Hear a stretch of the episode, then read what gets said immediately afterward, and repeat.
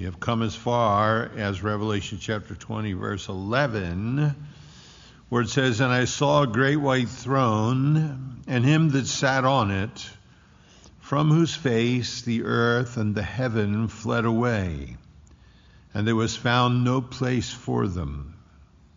And I saw the dead, small and great, stand before God, and the books were opened, and another book was open, which is the book of life.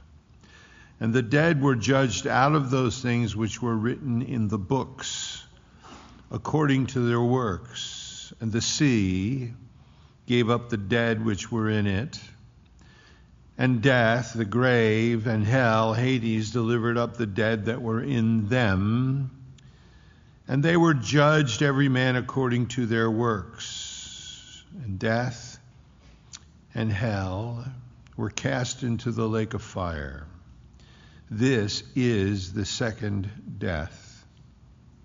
And whosoever was not found written in the book of life was cast into the lake of fire. This is Judgment Day. We probably, most of our lives, have been familiar with that term. We've heard about Judgment Day. And uh, this is the finality. This is, this is the epitome of that. This is Judgment Day in a sense that it can never happen like this again, nor never will. You know, there's judgment in the earth today. God deals with, um, you know, nations, He deals with individuals, chastens. Um, when the church is raptured, the church stands before the judgment seat of Christ, which is the Bema throne, throne of rewards.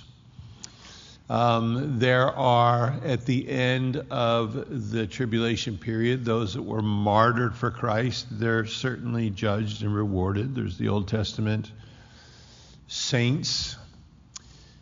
And then there are those who enter into the millennium, mortal in their human form. Uh, at the end of that period, and we're not given details, but evidently there's some type of a second rapture because the believers are gathered to him when heaven and earth flee away. And this last judgment now, this picture is only the damned. It's only unbelievers. It's only unsaved. There are no saved people in this picture. This is the final judgment. Since chapter 19, when we heard the description of Armageddon, I think seven times now John has said, And I saw. He does it here in verse 11 and in verse 12.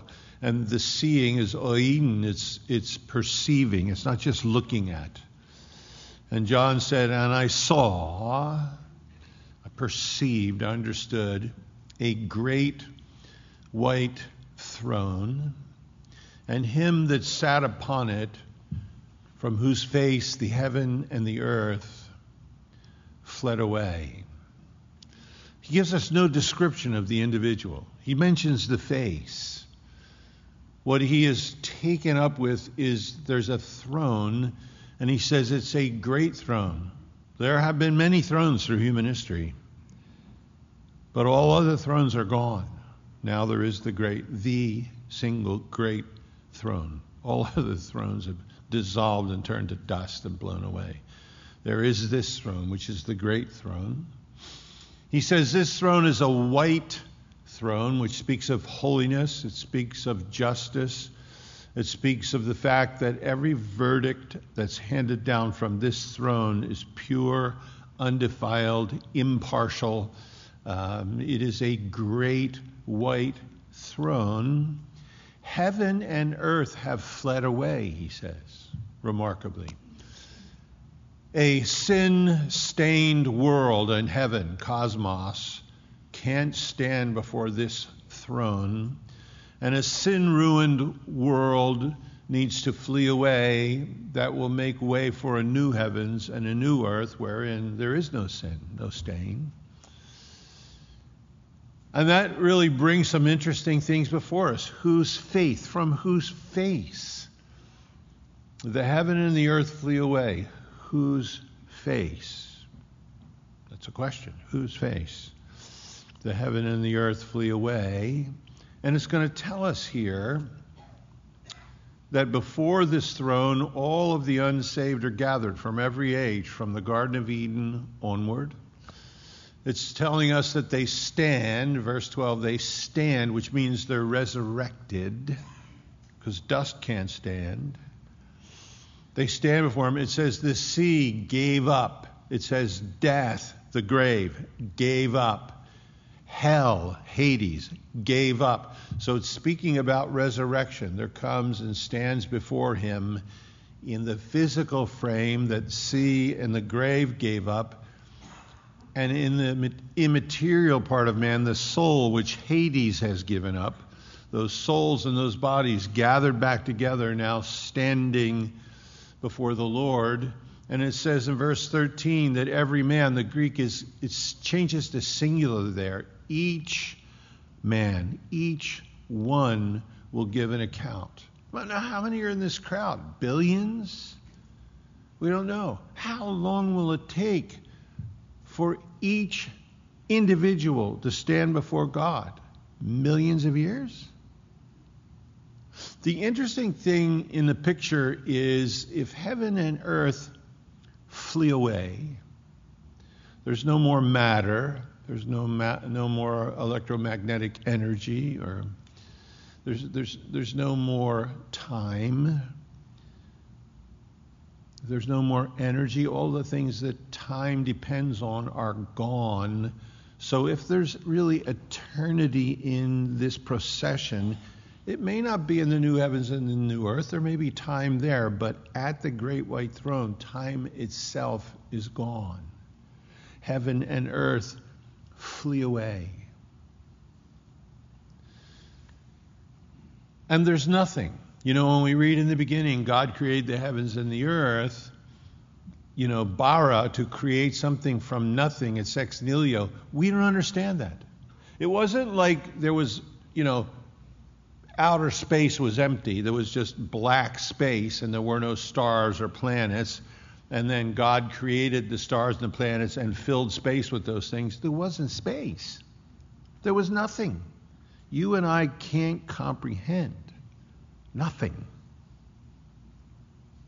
And in this scene, everything flees, but a great white throne in limitless, immeasurable space, whatever that is, it is in space the way we understand it, there is this great white throne. Time is gone, eternity is functioning.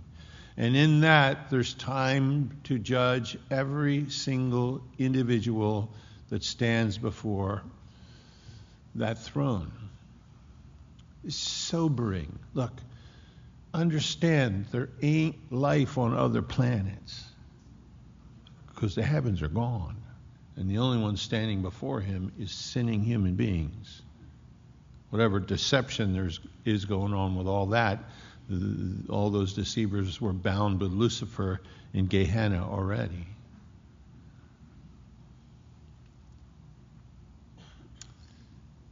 The heaven and the earth flee away. There was found no place for them anymore. And we look at this scene, you know, we're told in the scripture it's appointed unto man once to die, and then the judgment comes. And he says that, verse 12, and I saw, again, I perceived. It's very interesting. What he sees in verse 12 is the dead. I saw the dead. There ain't anything else but the throne. And now he says, I saw the dead both small and great, stand, resurrected form, before God. And it says, and the books, plural, were opened.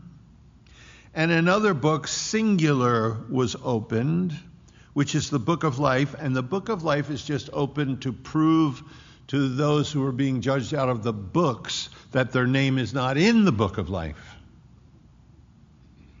and the dead were judged out of those things which were written in the books, plural, according to their works. So we have this remarkable scene now of all of these lost souls, myriads, unimaginable the number, gathered before the great white throne. And it tells us they're both small and great. All of earthly distinctions have been erased. All of the way we measure things in this world, looking up and down at each other, whether it be education, social standing, intelligence, IQ, you know, wor- you know, how are you worth billionaire or whatever, all of that's gone. All the distinctions, all of the race, all of the all of the prejudice, all of the you know, the, you know the, the movers and shakers in this world that we think are controlling everything, they ain't controlling nothing here. Right? The small and the great. Pharaoh. Alexander the Great. I hope he was saved. I'd really like to talk to him, but if he wasn't, he's here. Caesar, Marx, Stalin, Hitler, Pol Pot. They're all here, the greatest and the most insignificant, those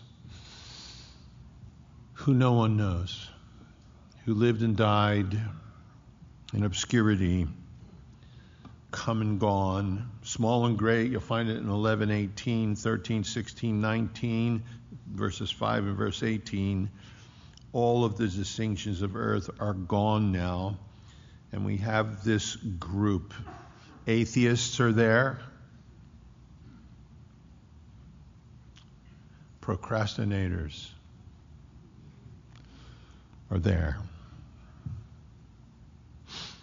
unconverted religious people are there. People that sat here among us week after week and put off turning to Christ are there. They're there. There are priests there that were unconverted, and pastors that got their seminary degrees and were never born again. There are nuns there that were never saved, and missionaries that did humanitarian things but never gave their lives to Christ. They're there. What a pity if you've been sitting here hearing the gospel and having opportunity to turn and you refuse to do that and end up in this scene. Today is the day of salvation. Today is the day you need to change that before you leave here today.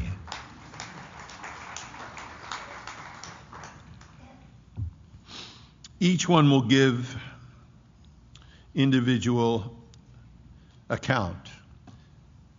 The books. You're in there, you know. We are the book of the wars of the Lord, the book of Jasher. The Lord keeps remarkable books. Psalm 56 talks about a book that's written in every tear we've ever shed has been recorded. Nobody in this room that has sat alone with a tear running down their face, that felt no one cares, no one notices, that tear was recorded and it was stored, God says, in his bottle. There's the book that's written in Malachi chapter 3 of those who gather and think upon his name, that he stoops down and their names are written. There's Matthew chapter 12 says this, but I say unto you that every idle word that men shall speak, they shall give account thereof on the day of judgment. Yeah, Rutrow is right. You know, that, that there's a book, there's been recorded every idle word we've ever spoken. I am glad I am washed in the blood of Jesus Christ. Because I got a load of idle words I don't want there and no record of. And you're all laughing because you know exactly what I'm talking about. You got your own list. You know, today, whatever happens in the world we live in, somebody's got an iPhone and they record it. Good cops, bad cops, robberies, what goes on here, what this person said. All the three letter agencies are listening to everything we do and watching everything, whether the NSA or CIA, you know, the, the Department of Defense, everybody. You're, you're on record. They know everything about it. They watch it through your TV. They listen on your cell phone when it's turned off. You know, they know everything. If the world we live in has surveillance, if the world we live in, you know, has security cameras, if the world we live in, if we're willing to acknowledge that, look, do yourself a favor. I don't know if it's a favor. Uh, again, if you Google MIT potato chip bag, this is the world we're living in. There's a whole article that says that scientists realize they can look through your window, and if you're sitting in the living room watching TV and you're eating potato chips, in your conversation, the potato chip bag resonates. They've written algorithms and they've broken it down so they can listen to what you're saying by watching the vibration of your potato chip bag. You can look online and see. I'm not making it up. Now they've learned they can do it with hanging plants too. I've had people in church involved in different things refused to talk to me in my office. We had to come to a middle room to talk because they said they can put a laser on a window from two miles away and it, and it works like a diaphragm. They can listen to everything we're talking about. And I need to talk to you, so let's go in the sanctuary where there ain't any outside windows. Look, if humans can do that, imagine what's being recorded in eternity, what God sees. And there's, there's no hiding here. There's no appeals. There's no suspension of trial. There's no loopholes. The verdict is clear because the books are open. And nobody's got an excuse because the record is there. Because you hear people say this stupid stuff. Where till I see the man upstairs, I'm going to give him a piece of my mind. Ain't none of that happening. Trust me. Trust me, that is not happening. And look, that is the most terrifying place that a human being can stand, and at the same time, it's the most avoidable. It's the most hopeless place, because hope is gone, that any human being can stand and it's the most avoidable. Because Christ has already paid that price for us. In the books, you know, people who want a fair trial, open the books. Judgment is by fair trial. Salvation is by faith, and that's through pardon, it's through grace. The judge will be on the throne. Through history, anybody who's come to the judge and pleaded guilty and cast themselves on the mercy of the court is saved. They're written in the other book, singular. Everybody who thinks they got it going on, they're going to stand there and give an account for themselves. The, the books are open. Books open. In the book of life, you have hopeless sinners washed in the blood of Jesus, written in the book of life. You have empty religious people who ended up turning to Jesus because their religious system provided nothing, who got saved. You have childhood conversions. You have deathbed conversions. At the last breath, people called out and were saved. You have you know, people who stumbled along through life, but they were born again. They're there, all imperfect, all of us, washed in the blood of Christ. And in the other books, small and great, again, kings and rulers and presidents, everybody's there. They're gathered. No hiding place, you know, no excuses. Gathered, the sea has given up the dead in it. And, and the ancients believed, by the way, that the sea was a place that was irretrievable. Greeks, Romans, terrified of the depths of the sea. And they believe if you drown, if you went to the depth of the sea, and one of the ways they would punish would be tying a, a rope to your ankle and throwing you overboard. They believed if you went there, you were unretrievable, your physical frame unretrievable. And the Lord says here, will the sea given up the dead, those who drowned, those who received a burial at sea, those who took the dust and cast it on the ocean, those who were eaten by sharks, everybody who died in Noah's flood.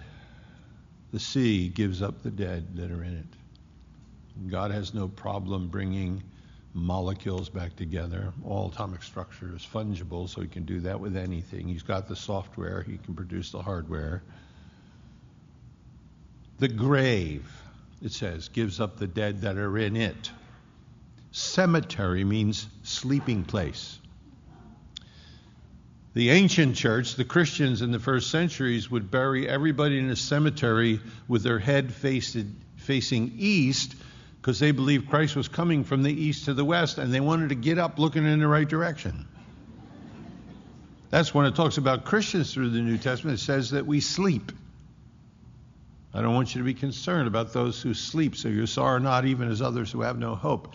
We're, we're never dead. We're sleeping because we're getting up again. Right?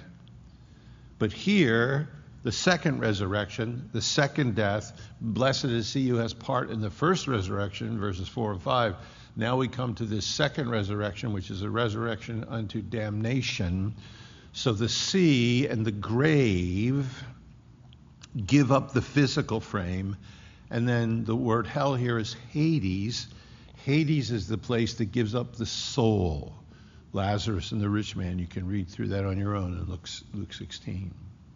And the soul and the body of the unbeliever seem then to be put back together again, and that risen frame suited for eternal suffering, and they stand before the great white throne the Arctic waste, the deserts, the mountains, the jungles, give up the dead that are in it, all brought before the Lord here as we look at this.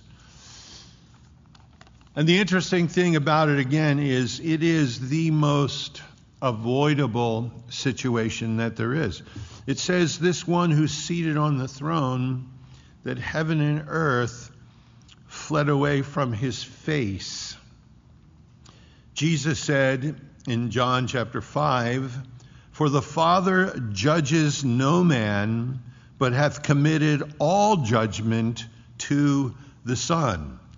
Paul will write this to Timothy as he signs off in his swan song. 2 Timothy 4 says, I charge thee therefore before God and the Lord Jesus Christ, who shall judge the quick and the dead, the living and the dead, at his appearing and in his kingdom. So, no doubt, the face that's on the throne from which the heaven and the earth fled away is a face that's been spit upon. It's a face whose visage is more marred than that of any man. It's a face with the thorn holes in the brow the face that had been beaten beyond human recognition. It's a body with the wounds of scourging and holes in the hands.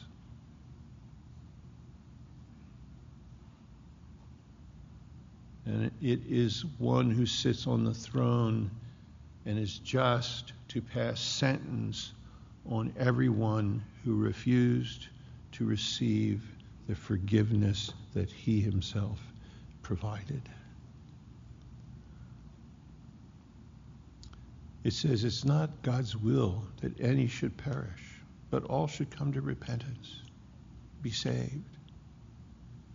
This terrible, terrible scene that is brought before us here is incredible. It says in verse 14 that death and hell, the grave, death, and Hades were cast into the lake of fire. These two insatiable monsters that have devoured generations, Proverbs 27 says, Hell and destruction are never full.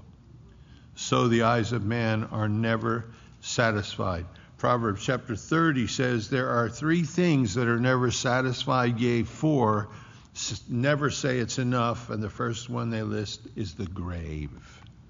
But now, the grave and hell are both cast into the lake of fire because in the new heavens and the new earth, there's no death, there's no hell, there's no Hades. It's eliminated. The lake of fire, Jesus said, that burns unendingly. There the worm dieth not, the fire is not quenched. It is outer darkness, it is a fire that burns dark.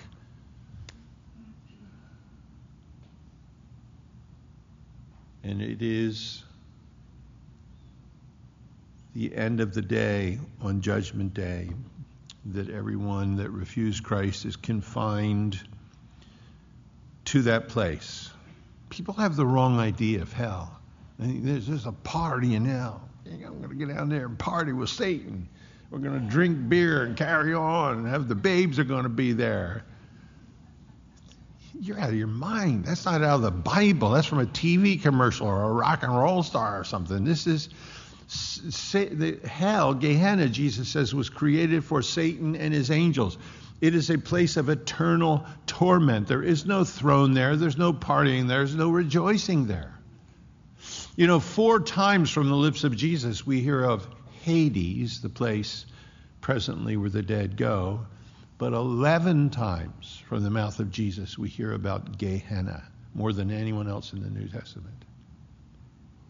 I believe he dreaded this day when all will flee and multitudes will be there that need not.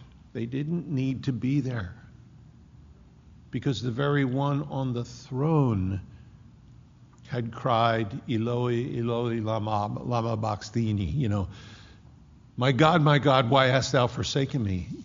These people don't need to be cast into outer darkness because the one on the throne was already cast into outer darkness.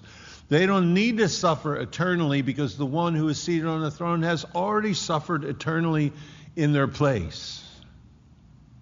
It says here in verse 15, and whosoever was not found in the book of life was cast into the lake of fire. But in chapter 22, at the end of the book, it says, The Spirit and the bride say, Come. Let him that heareth say, Come. Let him that is athirst come. Here it is, the last whosoever. And whosoever will, let him take of the water of life freely. That word freely is undeservedly. The water of life is offered, but you can't earn it. You can't be worthy of it. You can't work for it. You need to plead your guilt before a holy God who's already given his only begotten Son who died in your place, experienced eternal suffering in your place, and has already cried, My God, my God, why hast thou forsaken me? So you and I never have to cry that. And no doubt, this scene, as horrible as it is to us, you know, I can't imagine what it must be to the Savior who wept over Jerusalem, who wept at the tomb of Lazarus, heartbroken over mankind, because those standing before the throne are image bearers. They were created to be in fellowship with God. Hell was created for Satan and his fallen angels, not for men. People say, well, good people go to heaven, Heaven was made for good people, hell was made for bad people. No, that's a lie. Heaven was made for all people. Heaven was made for all people. Man determines to go to hell.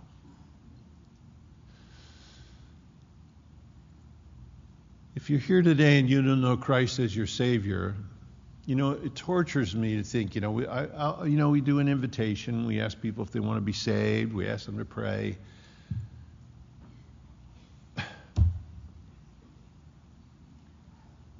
But I, I mean, I was taking drugs. I was lost. The church grew so fast. I've never had time to go to Bible school or seminary. Too busy with you guys. But I think every time I do an invitation, Lord, how bad am I doing this? How am I failing here? Your spirit has to do this. Because one individual, maybe if it was clearer, would have come forward instead of walking out the back doors. And that's an eternity. One person saved, all the angels in heaven rejoice because this scene has been avoided. And an eternity has been changed. An eternity. You know, Paul will say this. He says, For he hath made him to be sin for us who knew no sin, that we might be made the righteousness of God in him. That Jesus Christ actually became sin that we might be righteous. He took our place. The trade was made. He died in our place.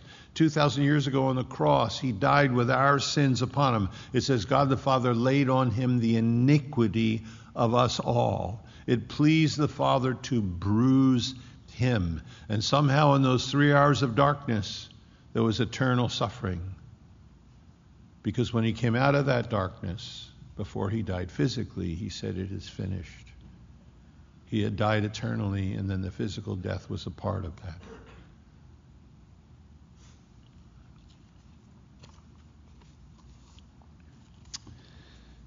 There's all kinds of things you can dig into here. You know, are there degrees of suffering in hell? Well, that comes from parables. It's hard to build doctrine on parables. We know God is just. We don't have to argue about that. And however that ends up to be, it'll be fine with me. But what is that? Hell light? And, and hell, you know, you know, 100 proof? I mean, uh, if you get beat with less stripes, you want to take that, it's still forever. The, the, the length of it doesn't change. It's still in darkness, where the worm dieth not and the fire is not quenched. It's still unimaginably being in a place that was created for Satan and the fallen angels and not for human beings. Judgment Day. It will come. We watch all this stuff on the news that drives us crazy, drives me crazy. I can't stand the thought of, you know, techies deciding what's going to happen with my health. You think you're qualified to do that? Next time you need brain surgery, get Zuckerberg to do it for you instead of a doctor. You know, I, I look at all this, it drives me out of my mind. And I have to constantly settle myself down and say, No, Lord, that's not the game. That's not the deal. You're coming. And people are still going to hell. There's still people that are going to be saved.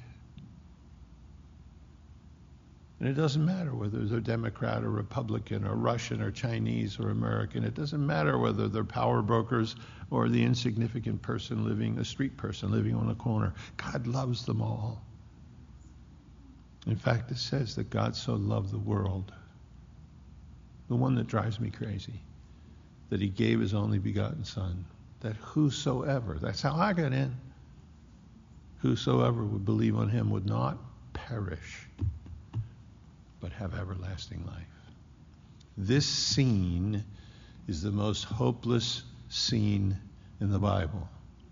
This scene also is the most avoidable scene in the Bible. We simply have to plead guilty and fall before the Savior for mercy, and our destiny changes. No need to be here. And the fact that the one on the throne, from whose face the heaven and earth fled away, has the marks of slaughter upon it.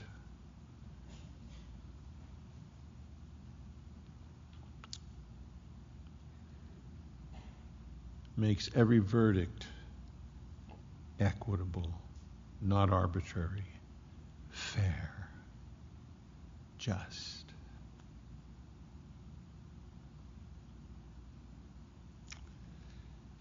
If you don't know Christ today as your Savior, it doesn't matter you go to church. Calvary Chapel never hung on a cross for you, and neither did I. If you don't know Jesus, the risen one, and you can know him personally, then before you leave today, we're going to give you an opportunity as the musicians come to, to come walk down here in front of everybody. And walking down here in front of everybody, you're saying, I'm repenting. I'm turning away from my sin because I know I'm a sinner and I need forgiveness. And Jesus said, If you're willing to acknowledge me before men, I'll acknowledge you before my Father and all the angels in heaven. If you acknowledge me, I'll acknowledge you. If you know me now, I'll know you then. If you refuse to acknowledge me, I'll refuse to acknowledge you. If you refuse to know me now, I'll refuse to know you then. It is so simple. He said, we must become like children if we want to enter the kingdom. It is to simply cast your future and your destiny on the forgiver of sins instead of wanting to stand there and give an account at your own trial. So we're going to ask you as we sing the last song if you've never come to Christ that you get out of your seat, walk down here. If a friend came, they're going to say, "Come on, I'll go with you. Let's let's be my privilege to walk down with you." We want to pray with you. We want to give you a Bible, some literature to read. We don't want your address or your phone number. Nothing. You have to worry about any of that. We're not going to track you down. You're worried about the other books, not the one we have. As we stand and we sing this last song, too, I encourage you. Each one of us in this room knows somebody that we care about that's not saved. We can't be lackadaisical. We can't be ambivalent about that. I would encourage you in your own heart to bring that person in your heart before the Lord as we worship and say, Lord, show me. How can I be used by you in this? I do not want to see them stand before this throne, Lord. We can say, Lord, light a fire in me, fill me afresh with your spirit, that the love of Christ could be shed abroad from my heart by the power of your Holy Ghost. We can do that. Amen. Let's stand. Let's pray. I'll lead you in a prayer. And then as we sing the song, if you know you need to be saved today, get down here. It Doesn't matter what you've done. It doesn't matter if you're a murderer. It doesn't matter, you know, you destroyed your family. It doesn't mean, matter if you're a drug runner. It doesn't matter if you're thinking about suicide. If you think about suicide today, this is a great way to do it. Die for Christ and you'll find life. Right? Let's bow our hearts. Let's pray. Lord, we put these things before you. And Lord, everyone in this room knows somebody, Lord. I do, Lord, and I can bring a face before you right now, Lord. Someone I don't want and we don't want to see stand in this scene, Lord. Would you, Lord, use such as us, Lord, the foolish things of the world. And Lord, we do pray for everyone here that's never come to you. They've had religion, they've had education, they have a thousand things, but they're lost. They'll be at the wrong place on Judgment Day. Lord, would you today in your love draw them? You add to the church daily such as should be saved, Lord, not us.